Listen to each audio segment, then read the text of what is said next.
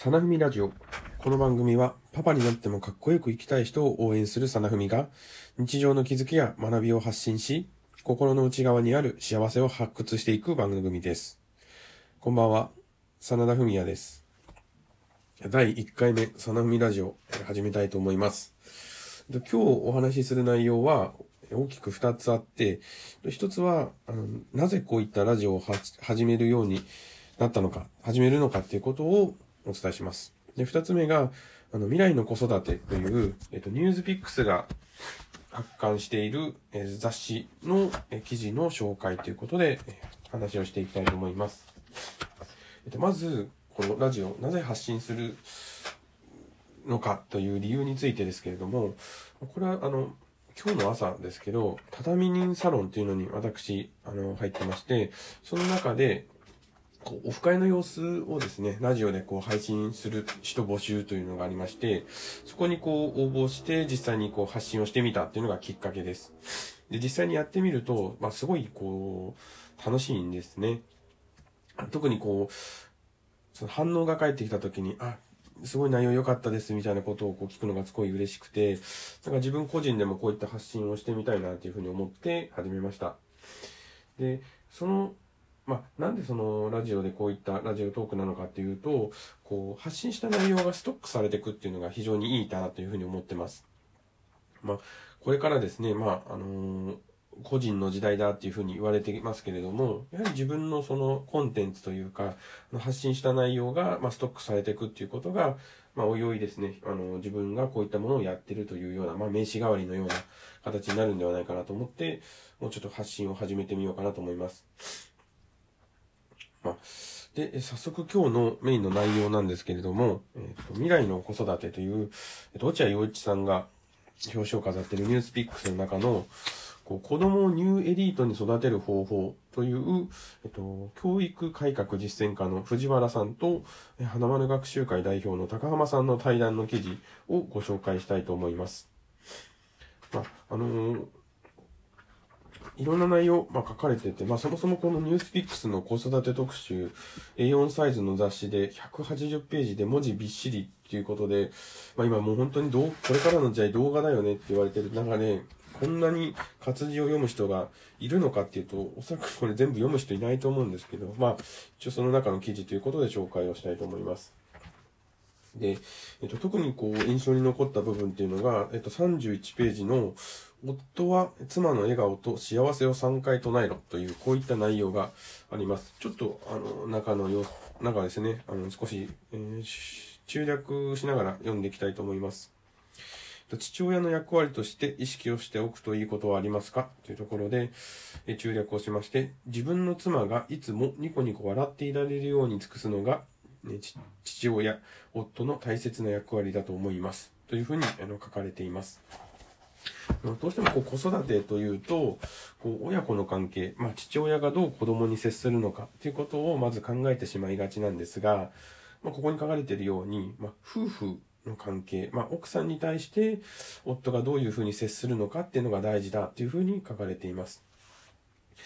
というのも、やはりその、母親が、まあ、いつもこう笑顔でいて精神的に安定していると、まあ、子供の自己肯定感が高まりますと。で一方で、こう子供が、あの、子供じゃないです。あの、母親が不安定でいると、やはり子供に対しても不安になって、あれこれ口を出してしまうので、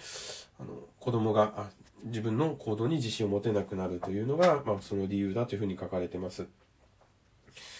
まあ、子供ね、遺伝か環境かって言った時に、まあ、どっちかっていうの答えは出ないと思うんですが、やはりその環境っていうのが大きいと思います。で、性格を形成する上での環境っていうのは、まあ、家庭が当然ながら一番影響が大きくて、その家庭で、やっぱこの夫婦、まあ、親、両親がですね、仲良くしてるのか、それともこう冷たいのかっていうところで、まあ、子供の人格形成っていうのは、まあ、大きく影響されると思います。で、まあ、夫としてじゃあ何ができるのかっていうと、その、まあ、奥さんに対してですね、まあ、笑顔になってもらうように尽くす。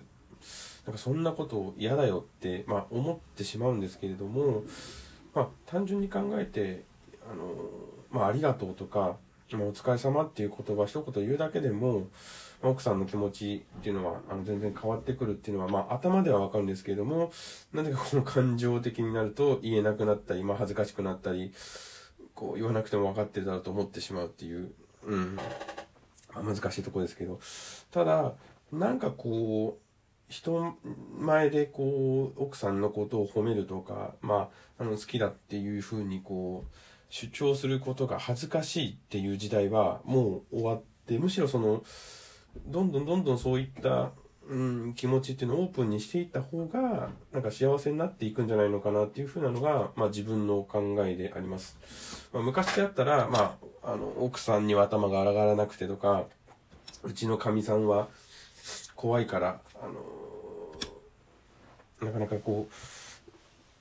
言うことを聞かないといけないんだとか、なんかこう、尻に敷かれるっていうのが、あの、モデルケースといいますか、まあ一般的だったものが、対等にいいパートナー関係を結んでるというか、相手のいいところとか、あの、好きなところを認める、で、そういったことを発信していくっていうのが、ま、これから普通と言いますか、あの、良き、あの、夫婦像モデルっていう風になっていくんではないかなというふうに感じます。この記事の中には、こう、奥さんの笑顔に効くニコニコカード、まあ、どういったカードを切ったら奥さんが喜ぶのかっていうのを、まあ、きちんと用意しておいて実行するのが大事ですよというふうに書かれてます。なので、やはり自分の奥さんがどんなことが好きなのか、まあ、あとは自分がどんなことが得意なのかっていうのを考えて、まあ、そういったえニコニコやり尽くす、まあ、具体的な行動ですね。行動に移していくっていうのが大事だと思います。私の場合やはりその、あの話を聞くのが得意っていうのが、あのありますので、まあ、今日あったことであったり、まあ、ママ友とどんなね、お話をしたのかとか、あの、子供がね、こう、漏らしちゃったとか、何かこぼしちゃったっていうようなハプニング、大変だったねって共感するとか、まあ、こういったことは、あの、しっかりやっていきたいなというふうに思いますし、まあ、あの、ご飯を作ってくれてありがとうとか、これがすごい美味しい、ね、どういうふうに美味しいのかとか、あの、感想をきちんと伝えるとか、そういう当たり前なところをやっていきたいなっていうふうに、この記事を読みながら思いました。ね、奥さんの笑顔とま幸せを3回唱えろっていうふうに、あの、あります。これもね、こう、口に出してきちんと伝えていくっていうのが、あの、大切なことなんじゃないかなというふうに思います。はい。では、えーと、第1回のラジオ、こういった形で、えー、終わりにしたいと思います。えいきなりこう、夫婦のことをお話しするっていうので、まあ、どういうふうな、うん、感じなんでしょう。まあ、もしこう、聞いたよって方いらっしゃったら、いいねボタンだったり、何かしらこう反応してもらえると嬉しいです。では、今日のサナフミ、まあ、サナフニ、サナフミラジオ、カミカミですね。えー、終わりたいと思います。ね、だんだん上手になっていけるといいなと思ってます。また、次回聞いてください。では、えー、ご清聴ありがとうございました。